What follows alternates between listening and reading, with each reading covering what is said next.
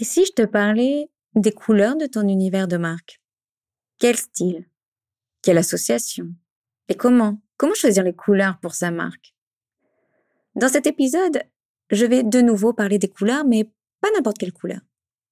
Je parlerai des couleurs qui viendront compléter ton logo. Parce que, qui a dit que nous devrions rester sur une, deux, voire trois couleurs, hmm, et pas plus? Qui l'a dit? J'aimerais bien le savoir. Et dans tous les cas, je trouve que c'est plutôt dommage de se limiter autant devant un tel champ des possibles pour notre communication visuelle et graphique. Pourquoi rester sur deux ou trois couleurs alors que rien n'interdit d'aller chercher du contraste ou de surligner grâce à une autre couleur?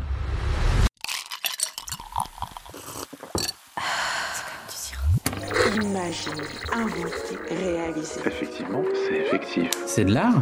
Du coup ? Non, c'est du design. Et toi ? C'est comme, c'est comme du sirop. C'est de l'art et du design ? Plutôt des arts. Non, c'est du sirop. Des rêves et imaginations. Ah, alors c'est comme du sirop. C'est comme du sirop, le podcast du créateur d'idées qui te parle design et communication.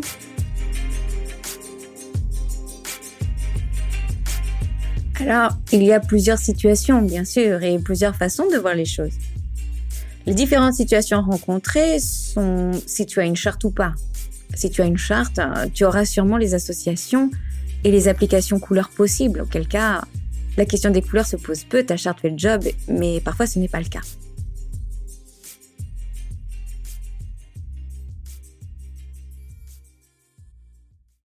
Soit tu démarres avec ton logo, ou ton logo est en cours de création. Ou bien aujourd'hui, tu as l'impression de tourner en rond, tu te sens même prisonnier de tes couleurs.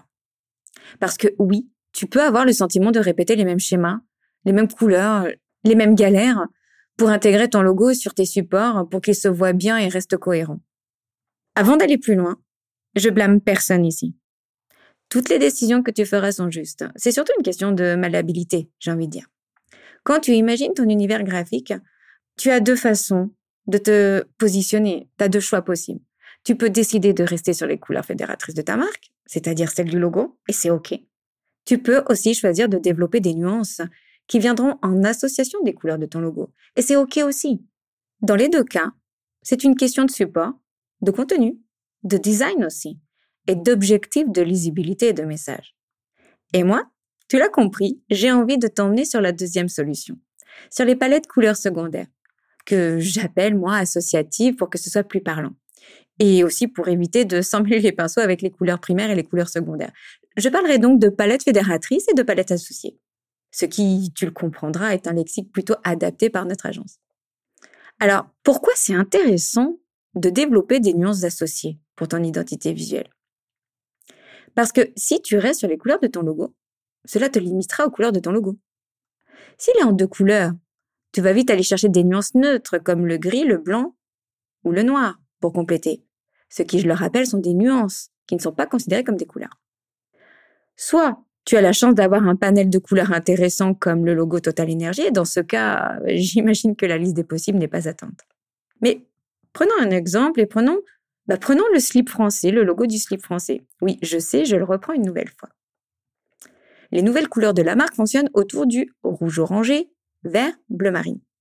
Si nous devions rester sur ce trio, c'est possible, mais c'est limitant, non? Tu peux utiliser la couleur telle en solo, duo, puis trio, avec des nuances de gris ou encore avec des nuances en opacité réduite, en aplat, en contour, en surligneur, en forme abstraite, géométrique, en pattern, et cetera. La marque a choisi l'option d'ouvrir son identité graphique sur des couleurs douces et pastel pour créer du contraste, pour associer et multiplier les designs de sa com en restant sur ce trio symbole, symbole de son évolution et de son changement. Autrement dit, le logo se floque ici volontiers sur un bleu, un bleu pastel, un vert céladon en opacité réduite, un rose aussi, ou un living toujours très doux pour mettre en évidence le trio rouge, vert, bleu, et aussi pour éviter de passer le logo à chaque fois dans sa version monochrome claire ou foncée. Je fais un point sur la monochromie.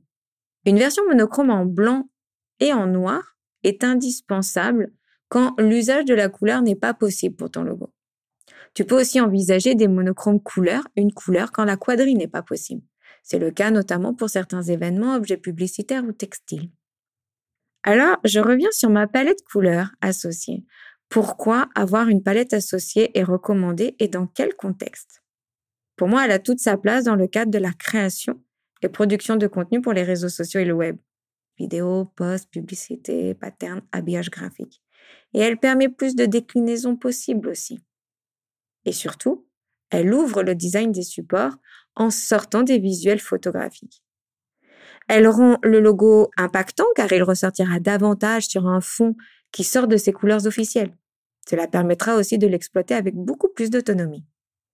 Par exemple, si tu as un logo qui est en dégradé de bleu et de vert, il est évident entre nous que si tu veux sortir du blanc, du noir ou du gris, ta palette couleur devra identifier les couleurs de fond, les couleurs de forme, les couleurs de titre aussi, et les couleurs de surlignage.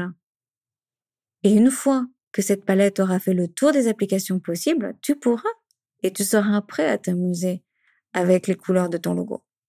Tu te sentiras illimité dans l'exploitation de tes visuels et dans tes designs pour ta communication et tes supports de communication grâce à cette palette associée. Maintenant, j'ai envie de te dire que l'enjeu sera de préserver la cohérence graphique de ta marque pour les professionnels qui gèreront ton identité de près ou de loin. Et là, une charte graphique est indispensable pour assurer et garantir la cohérence de l'exploitation de ton univers de marque. D'ailleurs, si tu as une charte, n'hésite pas à la mettre à jour régulièrement dès qu'un changement est opéré par tes équipes de communication, pour que ce support reste un outil exploitable et pertinent pour ta communication. Ta charte, c'est un mode d'emploi.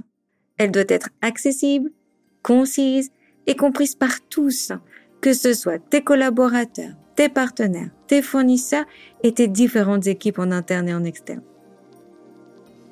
D'ailleurs, si tu as une question, un doute sur l'exploitation de tes couleurs, contacte-moi, je me ferai un plaisir de te répondre. Je te dis à bientôt. Bye bye. J'ai adoré partager cet épisode avec toi. Pour soutenir C'est Com' Du Sirop, fais du bruit sur tes réseaux sociaux et partage l'épisode. Je te donne rendez-vous les deuxième et quatrième vendredis du mois. En attendant, je vais me servir du bon sirop bien frais. À bientôt. Bisous, bisous.